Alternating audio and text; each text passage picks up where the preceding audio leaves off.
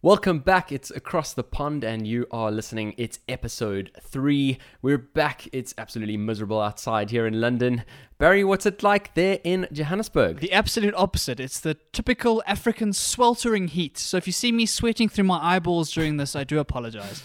Awesome. Well, let's uh, not forget the jingle. Welcome. Pond across the pond Again, as I said, welcome back. Uh, we're now into the full swing of this podcast. Uh, definitely starting to get some listeners from around the world. Uh, really, really pleased to see some of those stats coming through. So, you know, we are incredibly grateful uh, that you are tuning in. And uh, yeah, I mean, today is quite a busy episode. We've had a lot going on this week, and, and clearly a lot of a lot of downtime uh, on you and my part. Uh, so we've added quite a lot to this list. Uh, hopefully, it's not going to be uh, an incredibly long one, um, but I think it's an exciting episode ahead, don't you think, Barry? I think so as well. Uh, It's one of those weeks where so much has happened that you would do injustice if you didn't cover all of these topics. so we're hoping we'll get through all of them um, and hopefully share some interesting stuff and have some good conversation. Sounds good. Let's get to it. The week that was. So the first thing on the week that was, uh, this was uh, quite an interesting one, really. Uh, the most polarizing, I'd say, uh, release in terms of the product space in the last uh, couple of years. Definitely Tesla unveiling its Cybertruck. Now, Barry, what were your first thoughts? It's it's a typical Tesla move, and I, to be honest, I loved it. I loved the whole spectacle. I loved the drama. I loved the the polarization. I loved everyone shouting at each other. It was a really really entertaining uh, release and a really entertaining unveiling. Yeah. I think that the Cybertruck is something that's we've been waiting for for Tesla for a while, and everyone was a bit curious as to what they were going to do about it. And uh, to see what Elon and the team did was uh, fantastic. I mean, there's so many things to talk about here. So, uh, you know, you've you've kind of split out some of the some of the basic points. So, I mean, let's get started on the first one. I think the elephant in the room. Um, obviously, this is a big Cybertruck, so you know, elephant being an apt animal to choose here. But let's talk about the design. I mean, uh, this looks like you or my drawing as a kid um, in terms of very hard lines. Uh, you know, nothing that uh, we would have expected coming out uh, from this manufacturer. Definitely. It's it's one of those designs that's got people talking because it's so unique and so bizarre. And as you say, it looks rather rudimentary. Um, and what you can see is that they've definitely seen the fact that in order to make a splash in this new market, they can't have their car look like everything, everyone else, right? And 100%. pickup trucks in, in America and across the world look very much the same. Like you can look at the models and they all kind of look the same. Um, they kind of do the same thing. And so they knew they had to make some sort of splash. And so they come out with this thing that looks like it's out of a sci fi movie slash from a six year old's notebook, like a weird mix of the two. um, and from a design perspective, I can't imagine driving that thing around. I think if you if, if you're only listening to this, go and look for a picture online. I can't imagine dri- driving this. I don't know if you can, Chad. I, I, I definitely can't. I mean, unless I picture myself in some sort of sci-fi type movie. Um, but I mean, look, let's look at sort of interesting design choices in the past. I mean, you're you're wearing the, the AirPods, which you know when they were first released, um, many a many a meme was released um, in that, and you know now uh, it's it's mainstream. So potentially we'll see a lot of these things uh, cruising our streets. Uh, certainly when they when they first started, it's going to be a weird prospect. But yeah, I mean, bold design move, as you said. I think the Ford, uh, one of the Ford, uh, you know, trucks has has definitely kind of set the tone for what these things look like these days, and all manufacturers kind of pulling inspiration from that. Um, whereas on on this one, you know, not just in terms of the lines and and the the sort of main profile of the vehicle, but even some things like the lighting uh, in the front, you know. Really interesting choices here, and uh, it's it's going to be interesting to see what happens. I mean, what do you think in terms of the the, the AirPods and how those became mainstream? Um, do you think we're going to adapt to this, uh, you know, polarizing design? Yeah, I actually read a lot about this because I was trying to understand why they would do something like they did. And there's a lot of uh, communicators and journalists and guys have been trying to unravel this mystery as to why they this, this design was the final one. I think one of the reasons that they did this was because, like in the AirPods case, earphones looked the same forever, right? And everyone had the same looking earphones. And if you wanted to signal like the brand strength that Apple has, they decided to go with something that looked a little bit out there, a little bit out of the comfort zone, but something you wouldn't miss if you were walking around, right? If you walk past someone with Air- AirPods right in the beginning, you wouldn't miss them, and you would know that they're an Apple fan and an Apple uh, customer. So what Apple did was they leveraged their brand strength to change the way the whole industry looks at something like earphones. And I think Tesla's trying to do the same thing. Yeah. They knew if they put out a pickup truck that looked exactly like the Ford F-150 but just an electric version, you wouldn't even notice as it was driving around. Yeah. This thing you're going to notice. this thing's going to come past your house and you're going to notice it and you're going to realize that's an electric pickup truck that looks like it's from Blade Runner and it's going to come past your house and you're going to know that that person's driving a Tesla. So for the kind of people who are Tesla fans, who are fanatics about this company and really believe in Elon's vision, this is going to be a status symbol, hopefully, that's going to really change the way the pickup market is going. And so I really applaud the decision. It's it's really rare you see these kinds of out there uh, designs and things that are taking risks. And so whether it's going to work or not, I don't know, but I applaud the the ingenuity and kind of the the risk taking to be able to say we're going to put a peg in the sand. We can say this is what a Tesla semi truck looks like. Oh yeah, absolutely. I mean, it, what's what's uh, innovation if, if not that? I mean, if we if we look at the, the rest of the design, obviously uh, one of the key things in, in designing a motor vehicle is the aerodynamics. And I'm not in I'm not a, a aeronautical engineer. I, I certainly should uh, consult one of my mates who is. But uh, I mean, this thing's actually got some impressive specs in terms of the speeds that, that it can go uh, off of a fully electric motor with this design. In terms of engineering achievements, what, what do you sort of make of that? Yeah, so it's typical Tesla again, coming out and putting out specs that are even better than their diesel and their petrol counterparts, right? And if I remember correctly, I think the truck can go from 0 to 60 miles per hour in about three seconds, which is crazy. Insane. And so the specs are, as you say, are amazing, and, and the load strength, the amount it can pull, all of those specs are well ahead of the rest and kind of world class. And you'd expect that from a Tesla vehicle. Um, and so it really shows how technology is pushing forward, and Tesla is really on the cutting edge of that. Pushing what can a car do these days? What can a truck do? Yep. Um, and utilizing all the engineering chops that are available at. Te- I mean, I, I'm thinking about it. If I'm an engineer, I want to be working at Tesla, right? so you can't help but think they must have all the best engineers in the world. You would think, and so obviously, like this is going to be tip top. And I, I- I'm not a truck person, and I've never even driven a semi truck, but from the specs that I've seen and the videos that I've seen, it looks incredible. And so I'm really curious to see how it's going to do in the market when it finally gets to production. Now, I know we're still on the first point, uh, which is the design, but uh, I certainly have to touch it. It's left a lot of questions, this release, um, with the ATV that they brought onto the back. So there's basically an extending ramp that really just comes from the back of the, the truck, which is something that I think is incredibly convenient for, uh, you know, for anyone who needs to load something up onto the vehicle. But with this ATV inside the truck, it almost looks even more complete. So more questions there. Do you think they're going to release uh, this as a sort of second secondary product to this Cybertruck? I would certainly hope so. It kind of goes in that bucket of their flamethrower and their hats and all the crazy stuff that they've sold over Yeah. the past. And so I, I completely agree with you. When that was in the back of the truck, it looked a lot more reasonable. It looks Yeah. a lot more respectable for some reason. And I've seen a lot of photoshops, a lot of memes about it since the unveiling of people putting other stuff on the truck. So semi-automatic rifles and crazy stuff in the back, and it just looks better with something in the back.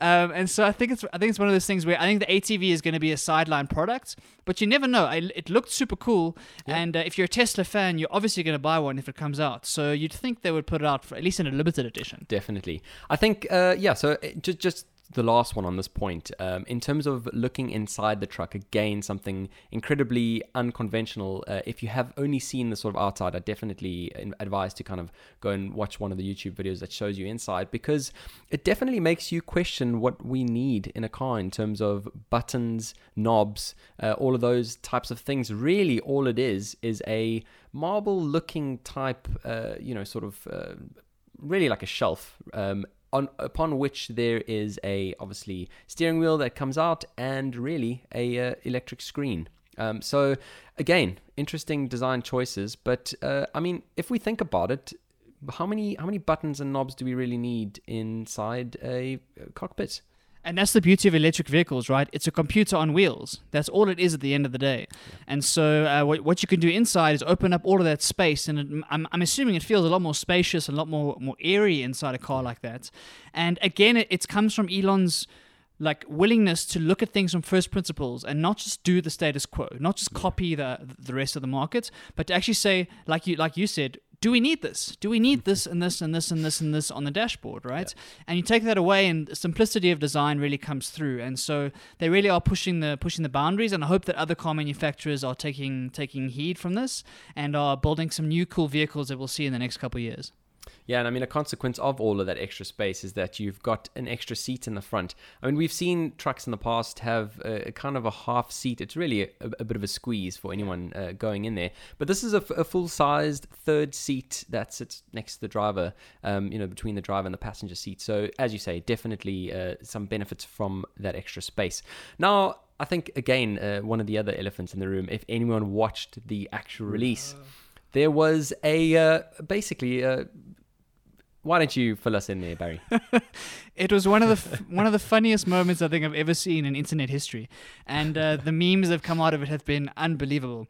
Yeah. So what happened was Tesla unveiled this truck, and they unveiled what they call the armor glass, which is this crazy, crazy new form of glass that's going to replace all the windshields and all that kind of stuff.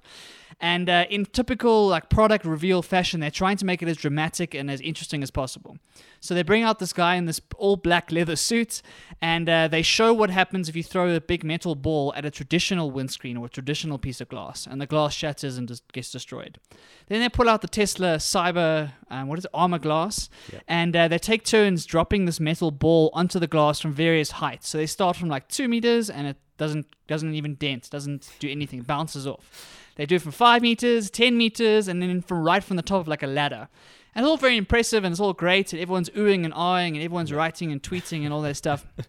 And then Elon says to the guy, "Come and throw the ball at the car with the, the car on stage that- behind where he's standing." And so the guy picks up the ball and throws it at the car window, and the whole window just smashes. And you can see Elon just die a little bit inside as that happens, and you hear him say, "Oh God!" and it's one of the fun, one of the most like awkward moments ever because product demos are like notorious for going wrong. Like you can go and watch compilations of product demos going wrong all around the all around the world all the time, and uh, so to see a, a Tesla demo where the whole glass just shatters, then he says, "Try the other one," and he tries the other other window, and that also shatters. And he has to do the rest of the presentation with the broken windows behind him as the backdrop. It was it was one of the funniest epic fails I think I've ever seen, and it's and it's been a, the talk of the town recently. Um, and uh, yeah, I, I thought it was very amusing. I don't know if what you thought, Chad. Oh, absolutely. I think you you, you pa- basically painted the perfect uh, picture there in, in terms of what it actually represented for anyone listening who hasn't seen it.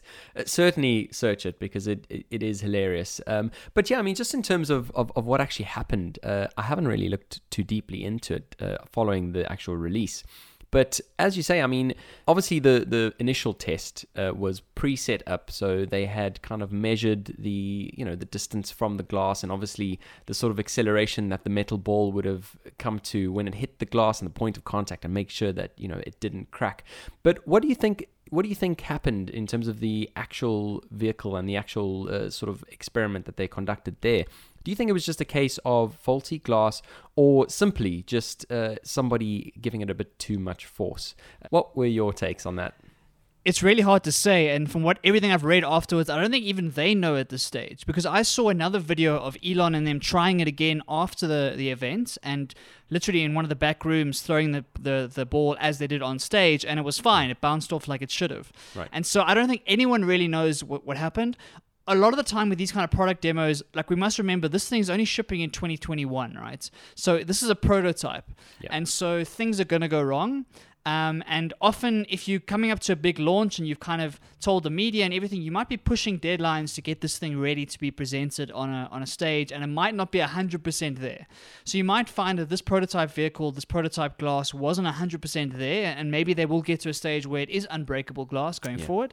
Um, but unfortunately, that's what matters on the day when you're in front of all the media, in front of the world, and you don't want something like, something like that to happen. Sure. So I don't know why. I, I don't think they know why, but it was a little bit embarrassing and awkward and uh, really tested Elon's presentation skills to be able to continue with the whole thing Yeah. with the broken glass behind him. Yeah, and uh, I mean, let's let's touch on that 2021 release. This for me feels like quite a long lead time in terms of releasing something, getting the hype up, getting in those pre-orders, and then ultimately uh, having someone having to wait two years to actually get their get their uh, production model vehicle. I'm not a particular motorhead, so I'm not sure if this is normal or not in the industry. To me, it feels like a bit of a test for demand, um, given the design. What is your take on that? Is this something that is normal, or do you think they are kind of testing the waters a bit? I, I, I think it's something else. I think it's a proactive measure to avoid it leaking from somebody else, right? Right. So I think as the tech world has got more and more in vogue and more people care about it, you see leaks of every major piece of tech way before it gets announced on Yeah. the actual stage, right?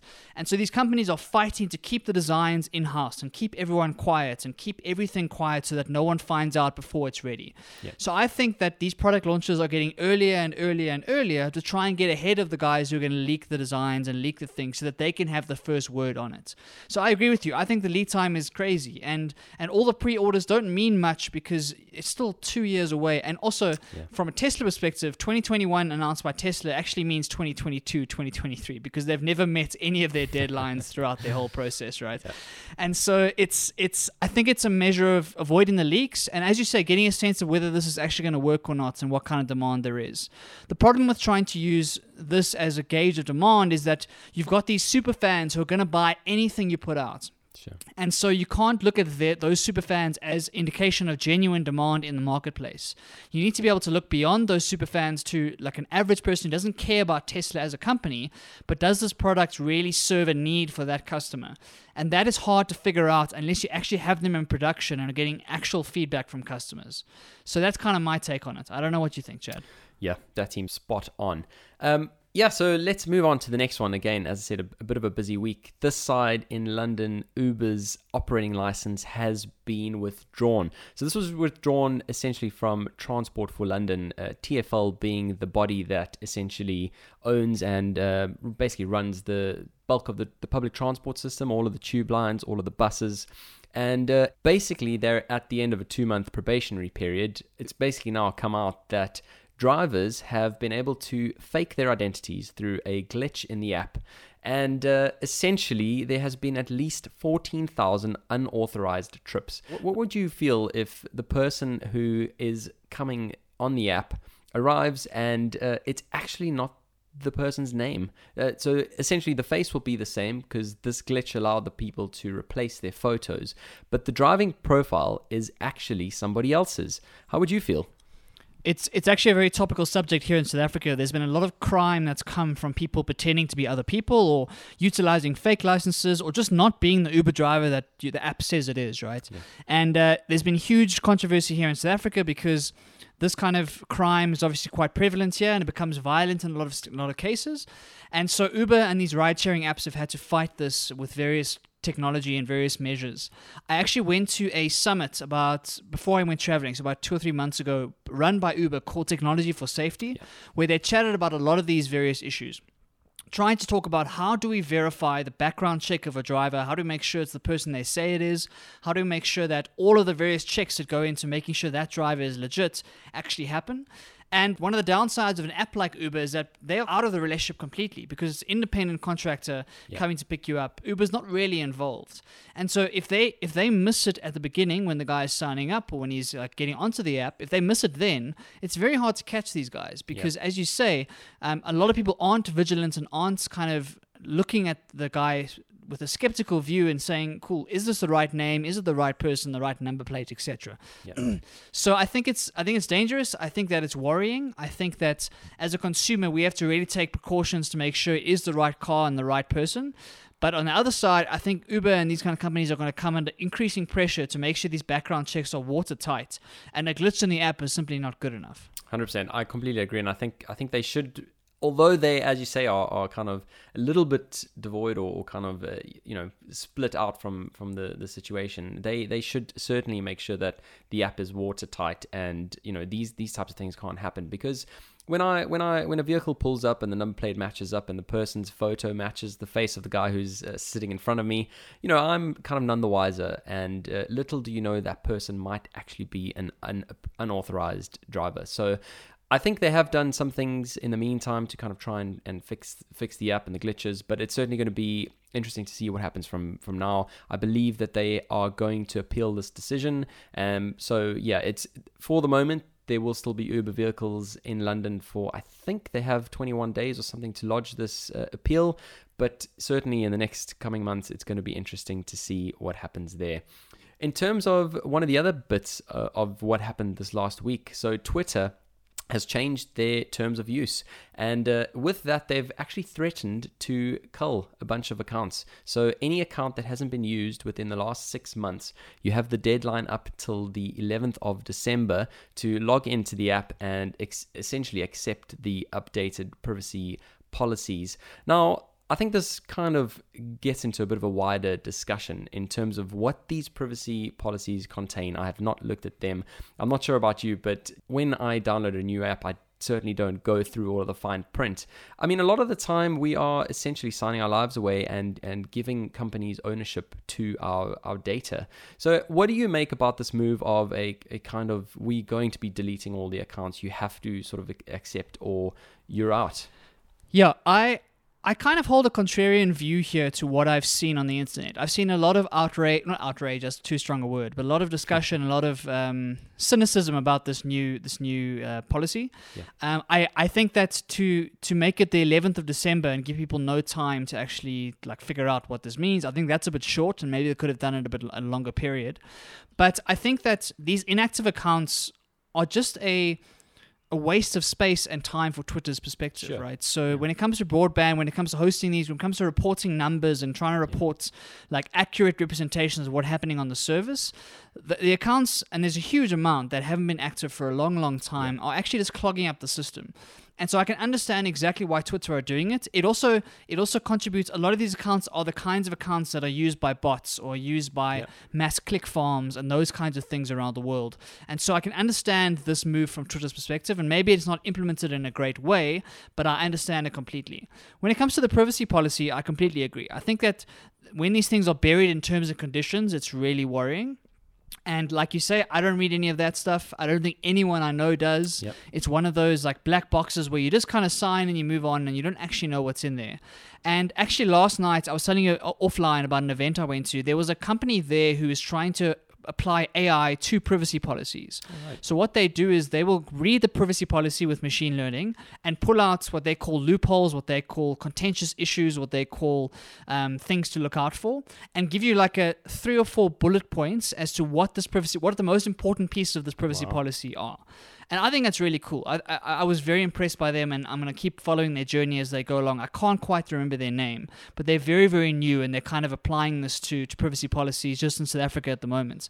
Um, and so I think we need more of that kind of tech to help an ordinary citizen, to help an average Joe actually understand what they're signing away. When it comes to Twitter, I, for one, am for it. I, I, I think the inactive accounts should go. Um, I'm curious to know if you have a different opinion, Chad. No, I definitely agree, especially as you say when it comes to bots. I think it also inflates the follower count on a lot of people's profiles. And certainly they are a business at the end of the day. And as you say, they need to report results. And they've kind of had to change their metric. Instead of saying users, they've had to, you know, put an extra definition that might not be necessary, which is active users type of thing. And it, it certainly does uh, cloudy things up and just adds a level of complexity that's that's probably not necessary. Um, and certainly, you know, in terms of bot accounts and, and those kinds of things, I completely agree.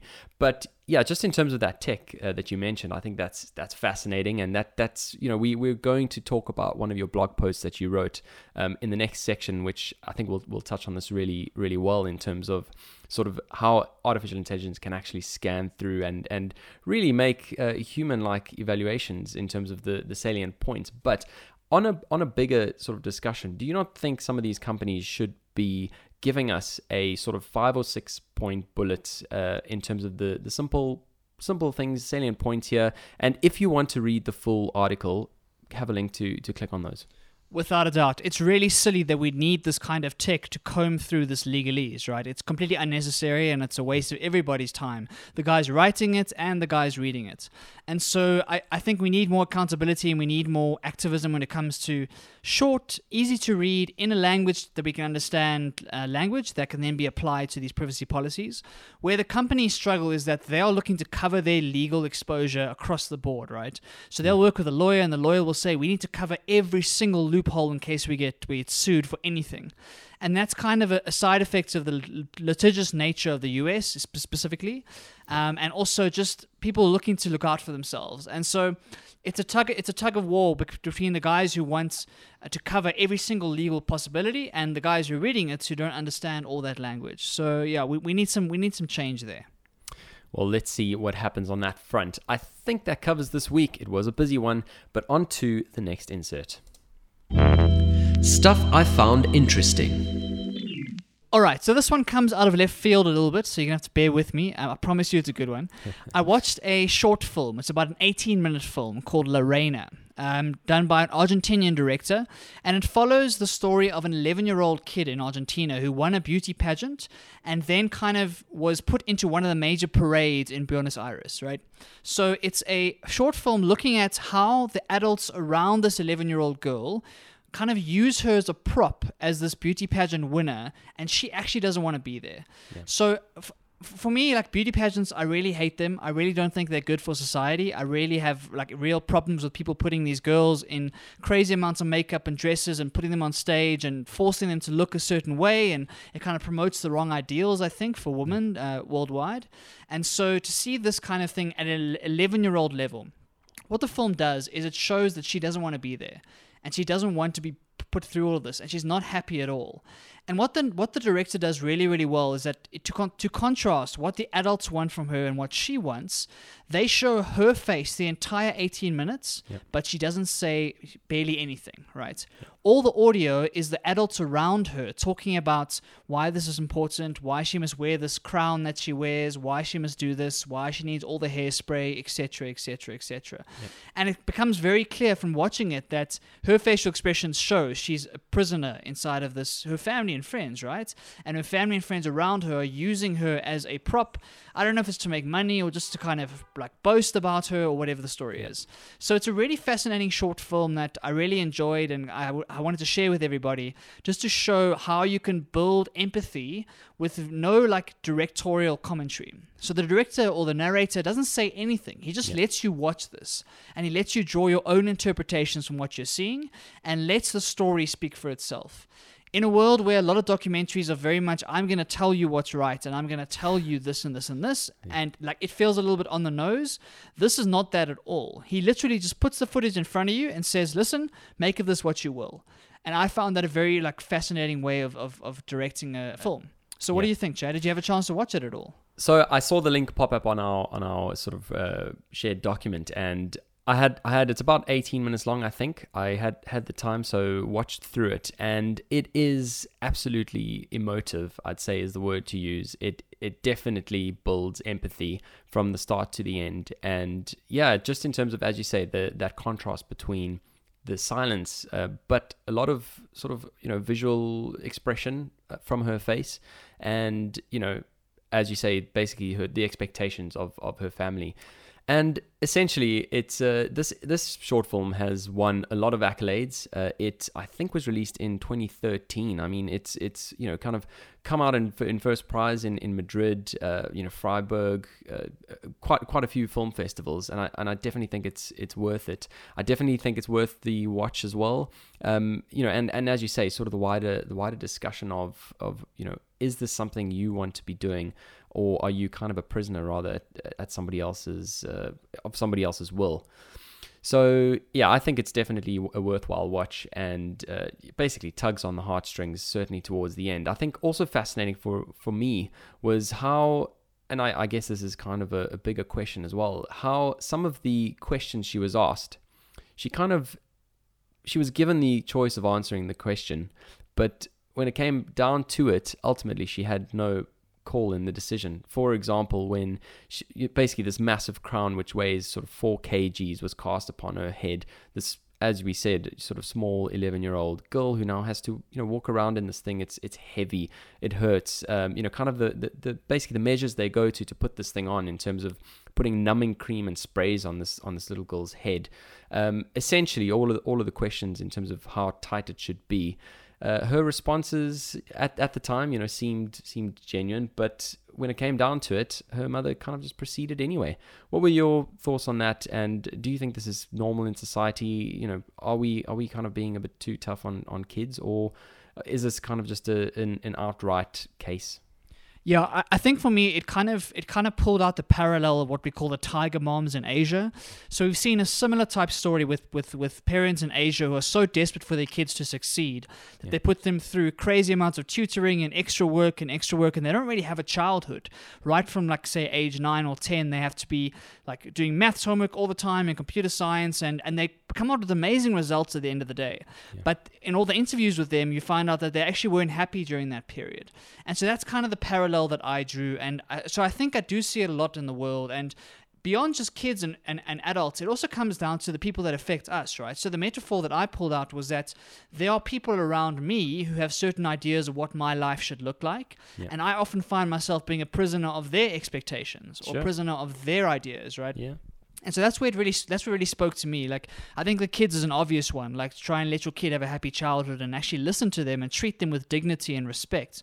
But when it comes to adults, we often do the same thing. We put ourselves in the same prisons and we care too much about what our parents think of us, what our friends think of us, what our partner thinks of us, and not enough about what actually makes us happy.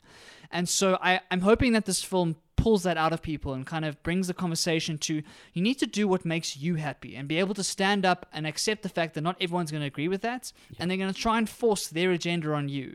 They're going to try and force what they want for your life onto you.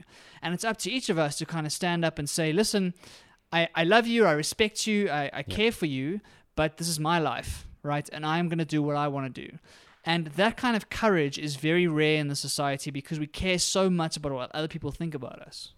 completely agree. It's it's a it's a great dialogue to have been opened up by really thought provoking, really powerful film, and and that is the point of film, I think. So thanks for for looking at this one and, and bringing it up to me. So yeah, just for anyone who wants to see it, I'm not sure if I'm pronouncing this right, but it's called La Riena, um, in brackets the Queen, um, and you can find it on Vimeo. Um, I'm sure you'll find it if you if you kind of just Google it. So definitely worth the watch.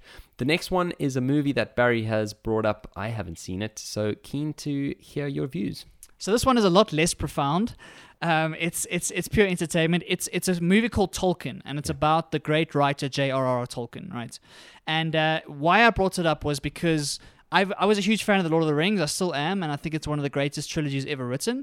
And so Tolkien is one of those great writers who really redefined the fantasy genre of of novels.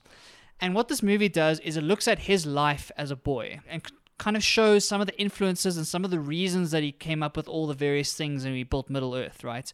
And why the movie is so powerful is that it ostensibly is a movie about language. It's talking about how Tolkien built this world off the basis of a language that he invented when he was 11 or 12 years old, Right. right?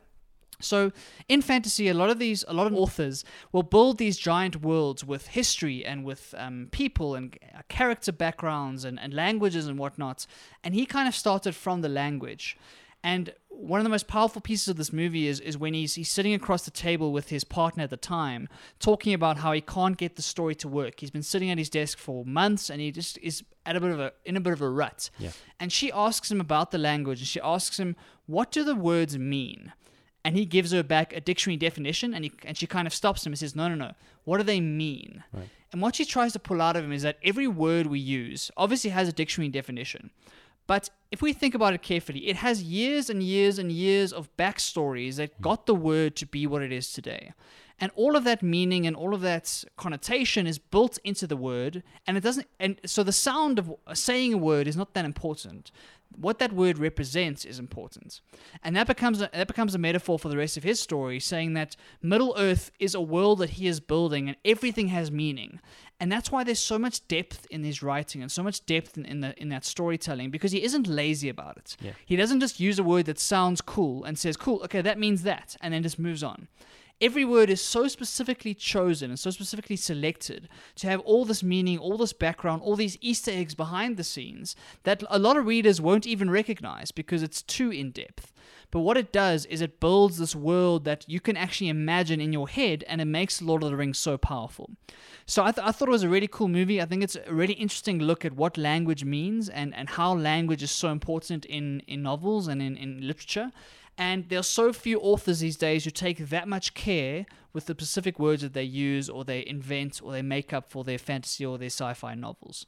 Um, and so, yeah, that's all I've got to say on that one. I think you should go and have a look at it. I think that he's a fascinating author. And uh, to write The Lord of the Rings, you've got to be someone special. And so, this is a story about how he got to become that person. Amazing. That is fantastic. And yeah, I think I think I should definitely go and check that out. That one I believe was released earlier this year. So it wouldn't be on cinema in cinemas at the moment, but I'm sure we'd be able to find them on, on kind of some streaming services or, or something like that. So yeah, I, I definitely will be watching that. Uh, haven't got through all of the Lord of the Rings, but uh, certainly enjoyed some of the Hobbit uh, movies as well. Chad, Chad, Chad. Okay, first watch the Lord of the Rings. First watch the Lord of the Rings, and then get to talk. Cool. Um, now that I have uh, clearly offended someone, let's move on to the next thing. Looking ahead. All right, so our next section is looking ahead, where we look to the future of technology, the future of the world, and we kind of have a sense of what's happening in the next five to ten years. And uh, in today's version, we're going to look first at a bit of gear because we are both huge gearheads and we love buying tech. I was saying to Chad the other day, we off- we buy too much gear sometimes. um, but there's been some really interesting, really interesting launches in the last little bit, mostly focused around Apple. Um, they've launched a brand new MacBook Pro and also some new headphones. Um, and the MacBook Pro is the Apple's like leading device. It is their most powerful device, and so a brand new one always brings a lot of controversy, a lot of discussion, and uh, mostly about the keyboard. So I'm going to leave it to you, Chad. What do you think about the new MacBook Pro and the, the new keyboard that actually is the old keyboard? Yeah, so as you said, they've kind of come out now and uh, and basically gone back on one of their previous models, um, essentially with this keyboard design. So previously we were under the scissor mechanism, uh, then they changed it to the butterfly mechanism, and uh, yeah, now we're back to the scissor again. So essentially, this is their second MacBook Pro that they've released this year. Uh, there is already a 2019 model. This is the 16 inch, and uh, yeah, what you've seen people raving about is something as simple as the keyboard. Now, I'm not sure if you've seen much about this in the press, but uh, what do you think, Barry? Yeah, so I've seen a lot about it in the press. Uh, I, I haven't actually used the butterfly keyboard myself, so I don't know why everyone is so angry, but everyone is angry about the butterfly keyboard. And I've seen so many like scathing hit pieces about this keyboard. And it, it's fascinating to see like as you say, the keyboard doesn't seem like it should be that big a deal when it comes to specs, and there's a lot of other things to focus on. But when this, when the original laptop came out, everyone was talking about the keyboard, and everyone realized, okay, this is why I care about a keyboard because a bad one is really annoying. Yeah. And so it's interesting to see them like listening to the market, listening to all the people talking about it, and going back to what they were at beforehand. So I think it's interesting. I think that Apple have got a lot better at listening to their audience and listening to the people who care about their products. Um, I think during the Steve Jobs era, they just kind of went straight ahead and didn't really care what anyone else thought. They were just designing what they thought was best. Um, and when you don't have a Steve Jobs to to to make that vision, it becomes a bit difficult, right? And so you actually do need to listen to the market. Um, have you have you used any of these keyboards, Chad? So I actually own a butterfly keyboard myself. Um, I went into it knowing that it was very controversial and has received a lot of hatred along the web.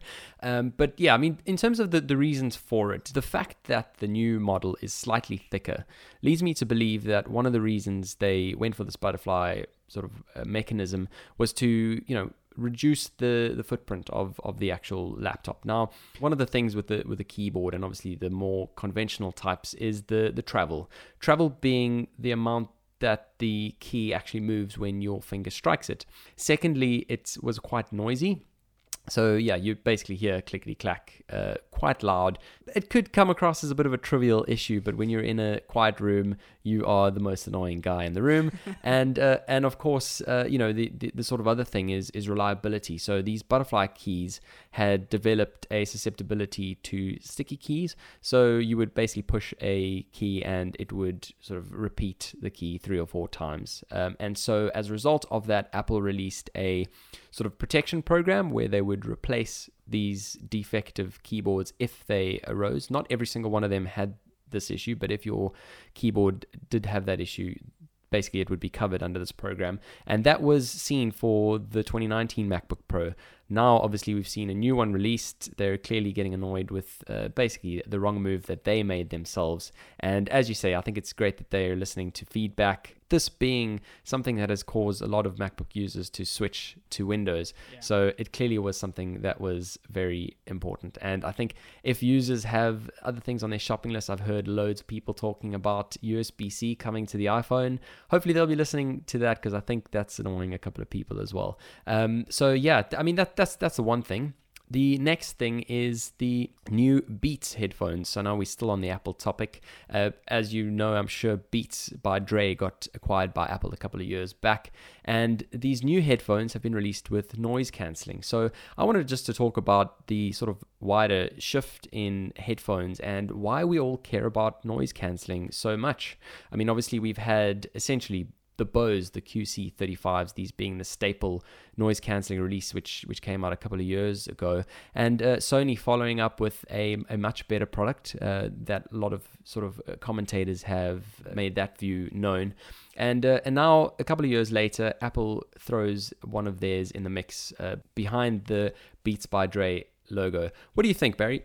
Yeah, so this one I'm well out of my depth because I I don't own many like high end headphones. I haven't really used many high high end headphones, um, and so I've I've I've been watching these kind of um, changes in the market and, and and changes in the way we think about headphones, but I haven't really been a user myself. So I was hoping you'd be able to tell me a little bit about your experience and and, and why you think noise cancelling is important, if if you think it is, and uh, where headphones are going in the future. Like we we're clearly moving to a wireless headphone. That's pretty clear.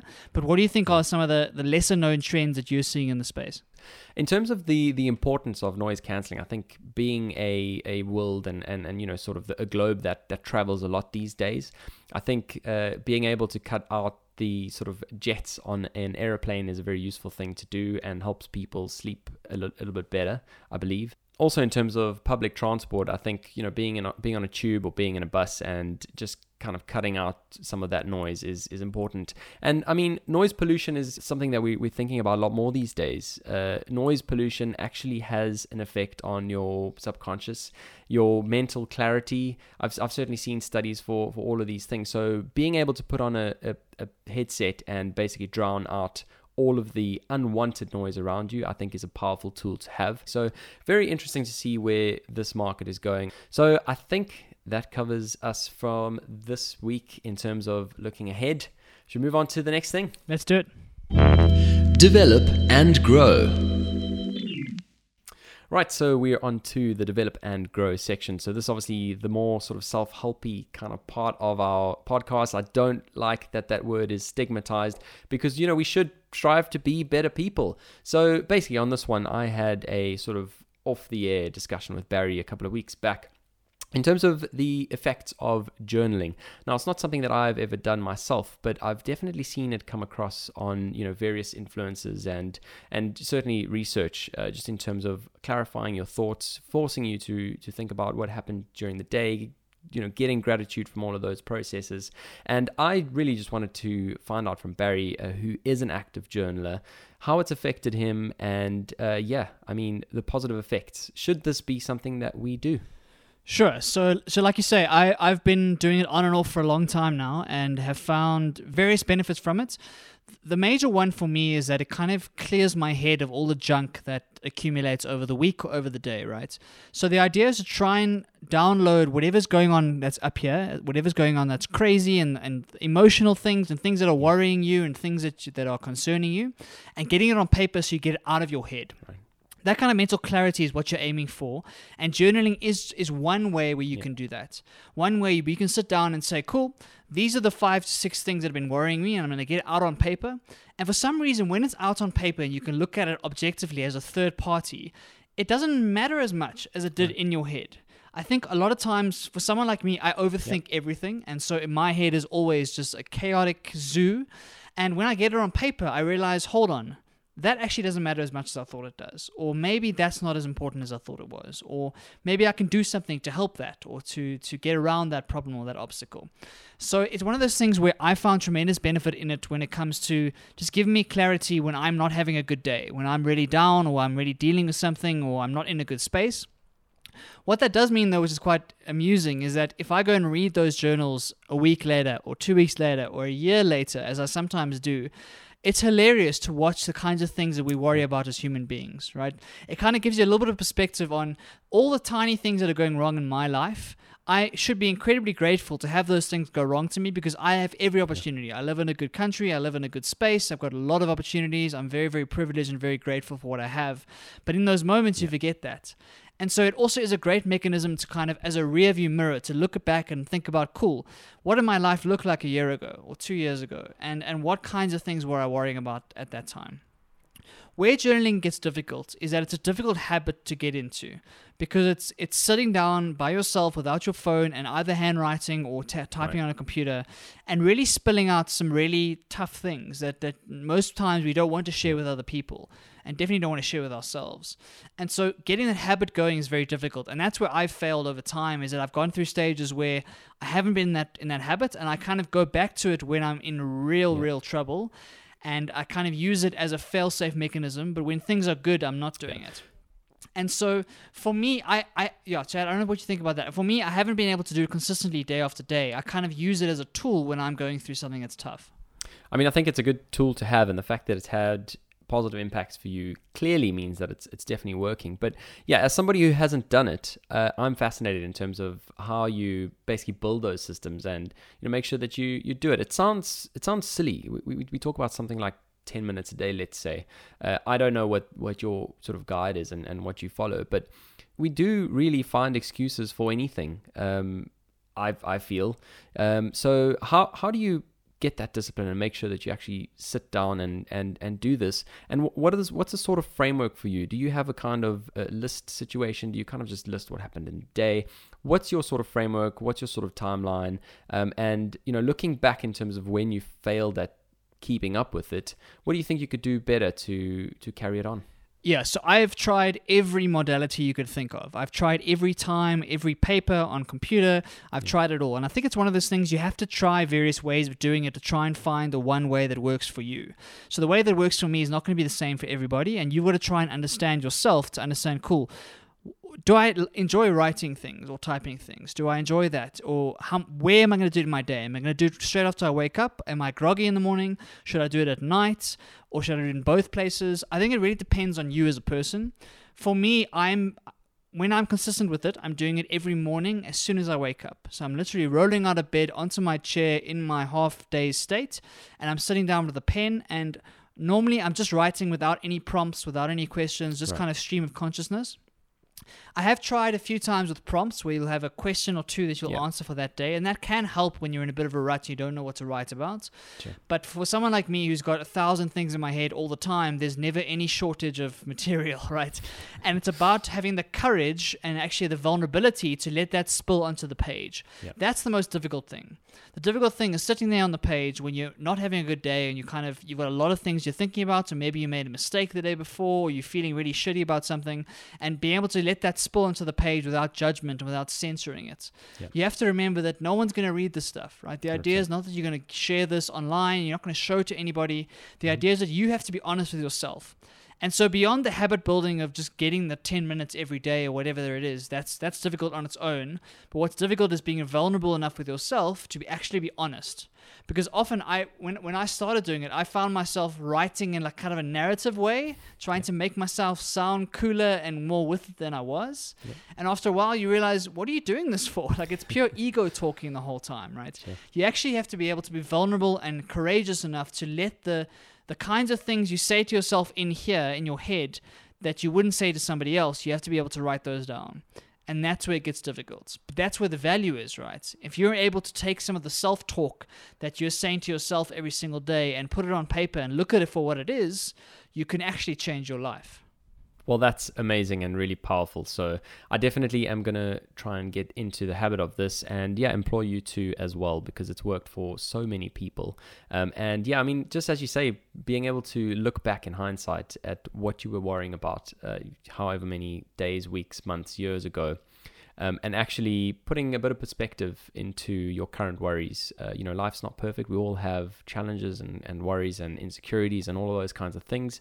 Um, and I think, yeah, as you say, being able to look at it objectively on a page in front of you is a refreshing way to do it. So thank you definitely for that. All right, the next one we're going to look at is interviews. And I'm very proud of Chad for this one. Chad's been on the job search for a little while now and uh, got some exciting news yesterday. So we were chatting on WhatsApp last night. Um, and interviews are always a very difficult thing when you go into the job market, you're trying to find the right fit, you're trying to find the right company, and you actually got to walk into a room and impress random strangers who don't know you from a bar of soap and try and form some sort of impression. Um, and so, Chad, we've spoken a bit offline about interviewing, and I know you have some tips from your recent experience. Do you mind sharing some tips with us as to what you've learned in the last couple of days and the interviews you've been on? Yeah, definitely. So, uh, I mean, as you said, uh, I, I, was kind of in the fortunate position of having to choose between two offers yesterday, um, and literally have been interviewing for the last two weeks. Now, this is quite a contrast between when I first moved to London, and it actually took me two months to to find work. Had gone for you know loads and loads of interviews, and I wasn't just getting any bites.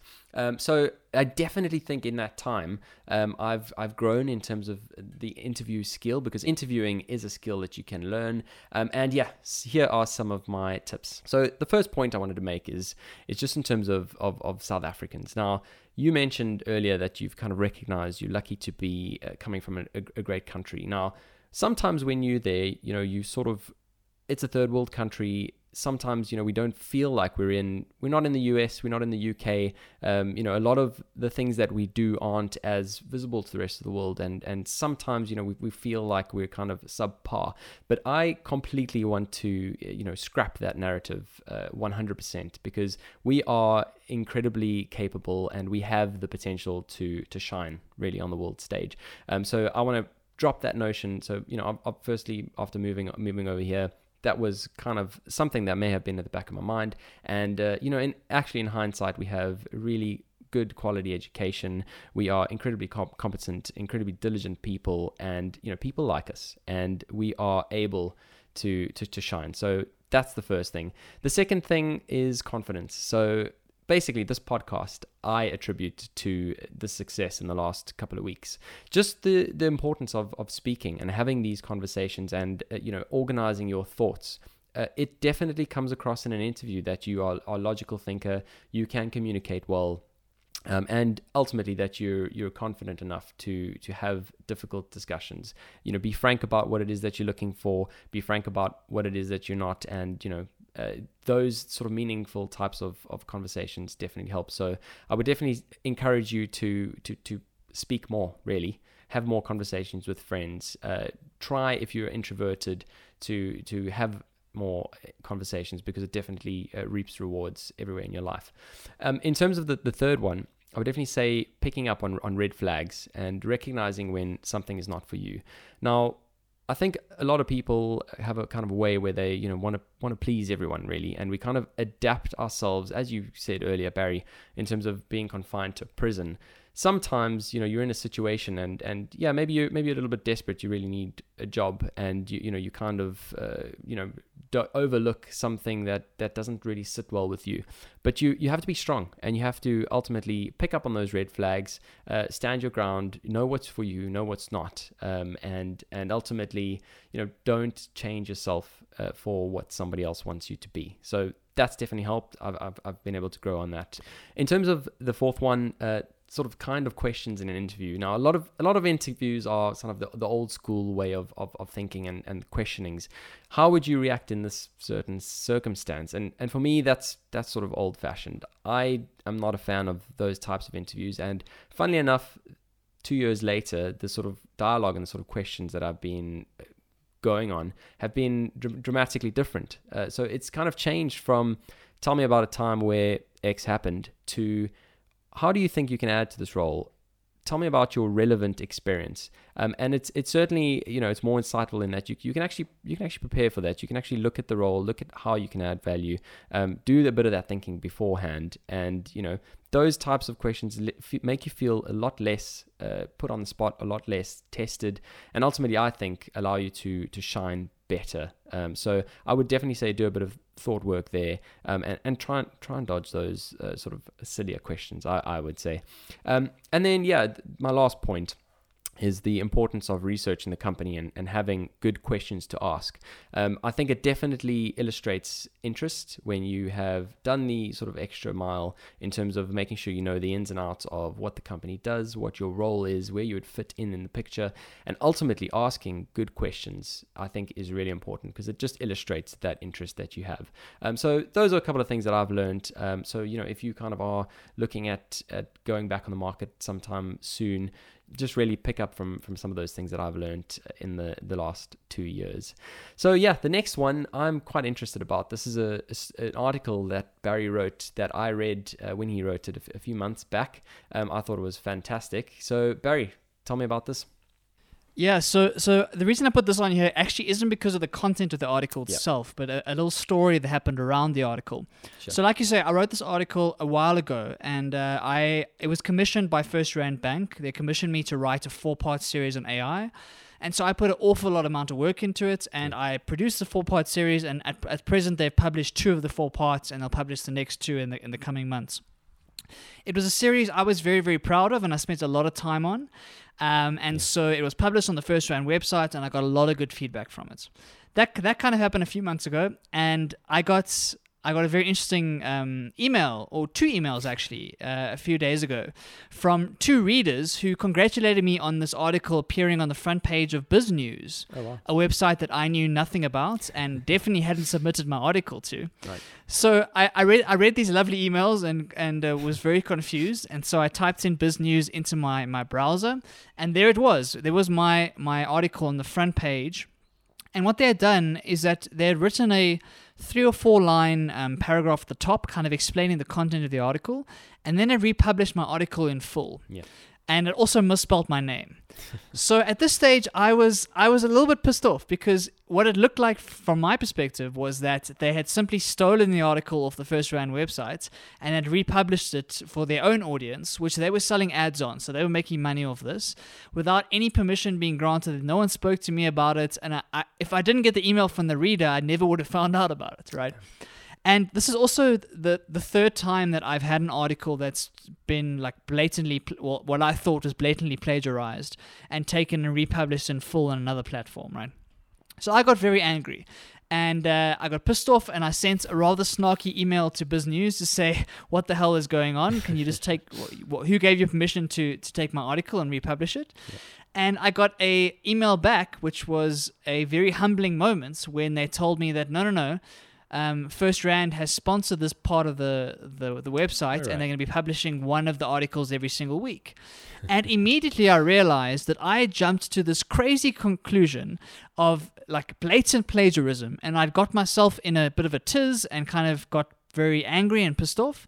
And this very polite email coming back explaining to me that no, no, no, relax. First Rand has has given permission and has has actually sponsored this piece, um, really put me in my place. So the reason I'm bringing it up is because a lot of times we kind of we assume malice or we assume ill intent on the part of somebody else. So we see something happen, a friend does something or someone does something to us, and we immediately go to the worst case scenario. Yep. They're betraying us or they don't like us or whatever the self talk in our head is. Yep. And if I had just taken a moment to find out the real story and the real reason my article was republished on that site, I wouldn't have gone through all that emotion and I wouldn't have looked like a jerk when I emailed them to say what the hell is going on. And so I'm bringing it up to say we need to be we need to think and I'm talking to myself here. I and we need to think more carefully about not assuming the worst in people and not assuming malice and actually finding out what the story is first before we make some sort of emotional response.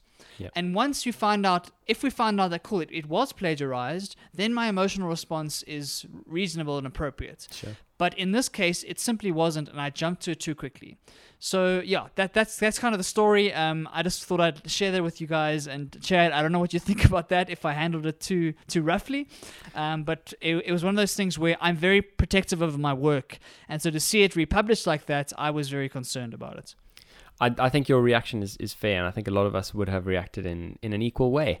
Um, and I think I think it's I think it's amazing that you you know have been sort of vulnerable enough in, in letting us know this experience. And uh, you know, ultimately, we're all we're all uh, basically. I'm going to take I'm going to take a quote from your article. I hope you don't mind if I if I uh, mention it on this. Not at all. Not at all. that was a joke. That was a joke. Um, but but yeah, essentially this this quote, which I think is uh, is incredible. When you examine it, the way we label each other is holding us back. I am not my job title. I am a unique human being, complex, flawed, and a walking contradiction.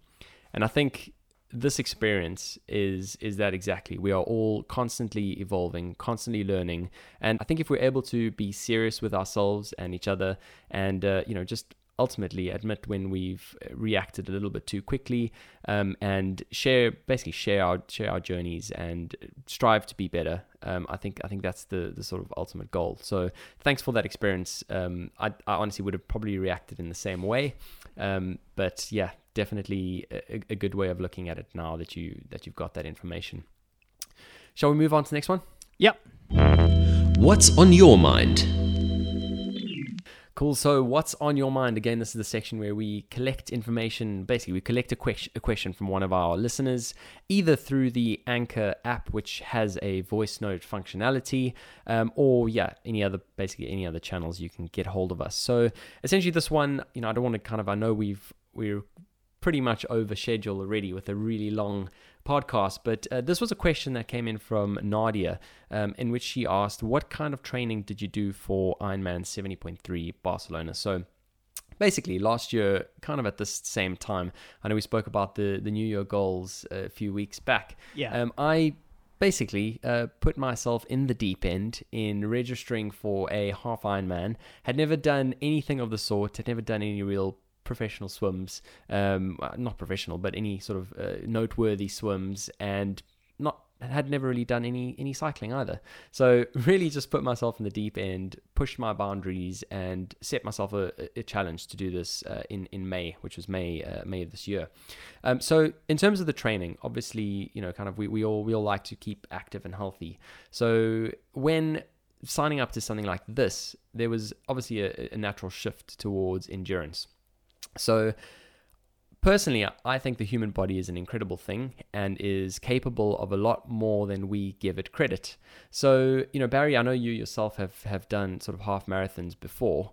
And just in terms of that mental shift, I think, you know, I'd, I'd like to kind of hear, your take on it. So, in the beginning, when you first started running, five kilometers seemed like a far distance, right? So, if we, if we think about, you know, just our general walking. Obviously, in South Africa, you know, we do a lot of our, our commuting in, in cars and, and, you know, not, not too much walking. Um, but yeah, so when you kind of progressed from, okay, now 5K is a normal thing, how did you make that shift to a, a 21?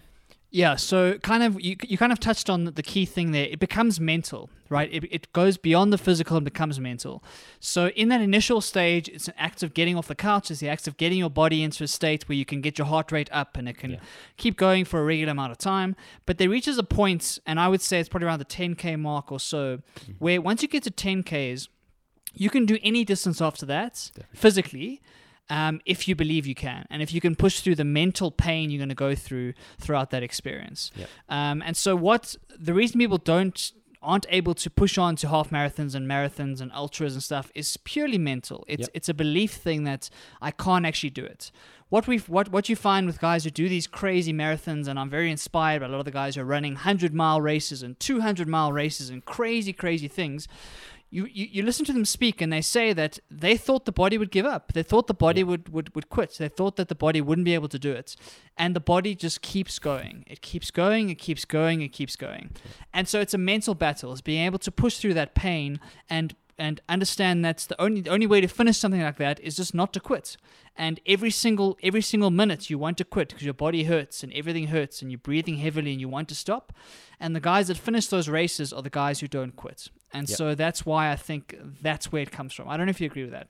Completely, completely agree with that. So yeah, I mean, basically, I had the same thing, and I think you know the parkrun movement is really good at uh, at basically showing us how you know how 5k is is, is fairly normal, really, um, and essentially, as you say, uh, you know, you kind of start gradually working your way up on the distance front until you get to a point where you know I'm not really doing any any training session unless it's 10k because you know that's what's now meaningful for me. And as you said, as soon as you get past that mental shift, I think that's that's the first thing is your body is capable of doing this. Um, anyone who doesn't know what a half Ironman is, it's uh, basically 1.9 kilometers swim, 90 kilometer cycle, followed by a half marathon, 21 kilometers of running. Um, and so I think when you get to that mental shift in terms of I can do this, your training sessions become a lot more productive. And that's the thing. You need to, you need to obviously, uh, you know, in in various courses that we've done before. Um, the basically the mantra of practice how you play is really important. So of course you need to be doing these distances in your in your training, um, and ultimately in the training you sort of gradually work your way up in terms of distances. Um, obviously I started with with the running bit, and then in terms of all the others, this is where the, the power of, of something called brick sessions becomes really important. So, brick sessions are basically the act of, of doing multiple exercises within one session. And that's obviously key in triathlon because in triathlon, you're, you're changing, transitioning from one discipline to another. And so, this is a really important tool that you really need to be doing when you're preparing for an event like this um, is, is doing these brick sessions. Now, you don't have to be doing the same sort of distance every sort of week. Um, you know, I like to kind of build in one long distance session, but certainly the brick sessions could be something as simple as 20 or 30 kilometers on the bike and, you know, 10 kilometers run. So you don't have to do the actual distances, but I think switching between the disciplines in the session is really powerful. Now, the next thing, if you are busy with your, you know, New Year's goal and you've decoded our episode on I want a six pack by September uh, next year, and you know you kind of want to want to give yourself a new challenge. I believe that now is actually a really really great time to start uh, training and to start triathlon. So if it's something that could be interesting for you, you want to lose weight, you want to become more healthy. Obviously, you know it, it's a cardiovascular discipline and and you know really good for health and, and general well-being, but also want to really break through those mental barriers. I think that now's a really good time because there's an app called Zwift, which uh, is really powerful in training through winter when you can't go out on the roads. I know, Barry, it's nice and sunny there out where you are, but where I am, it's freezing and wet and, uh, you know, not great outside. So Zwift is an app that allows you to basically put your bicycle on top of a, turbo trainer log on to either computer, cell phone, iPad, and you are transformed into a virtual world where you are literally cycling with others. Um, again, you know, in terms of looking, in terms of looking ahead, yeah, this is this is great tech. Um, and it, in terms of the the workouts that they have loaded on there, um, they have basically launched a Tri Academy 2020, and anyone can sign up. And essentially, what that has is a, a preset list of workouts on on the bike and uh, running as well if you want. All you need is a, a basically a treadmill that you have access to, and of course you need to buy a, a track of sorts. But certainly, if you're keen to get going, I think now is a great time. Uh, definitely look up the Zwift Tri Academy. Uh, this is not sponsored at all, um, but yeah, I definitely think now is a good time to to get into triathlon.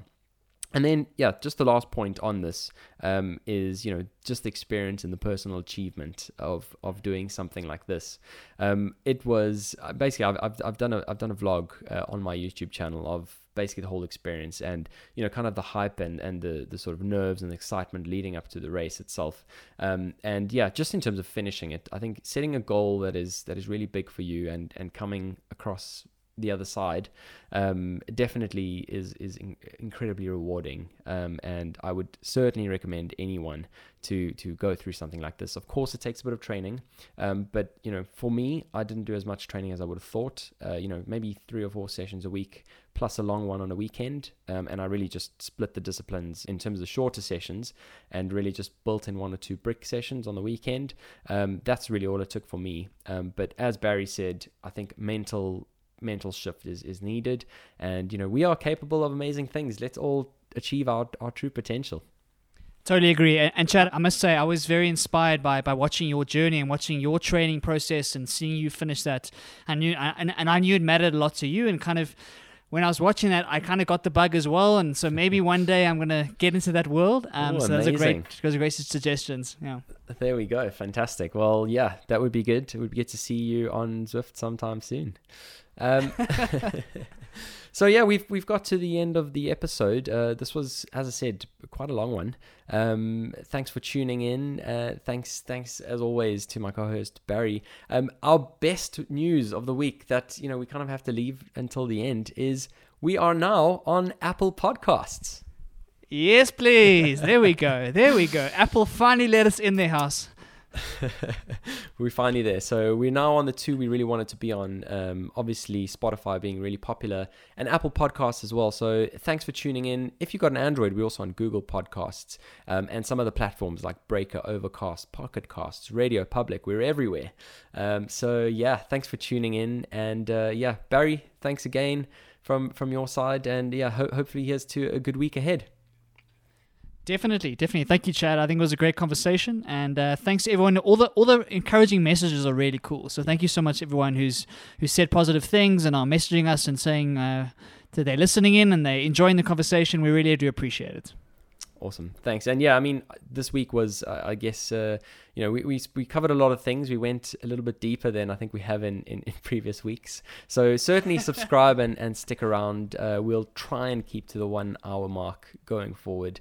Um, but yeah, thanks for tuning in. It's episode three of Across the Pond. We'll see you next week. Pond across the pond.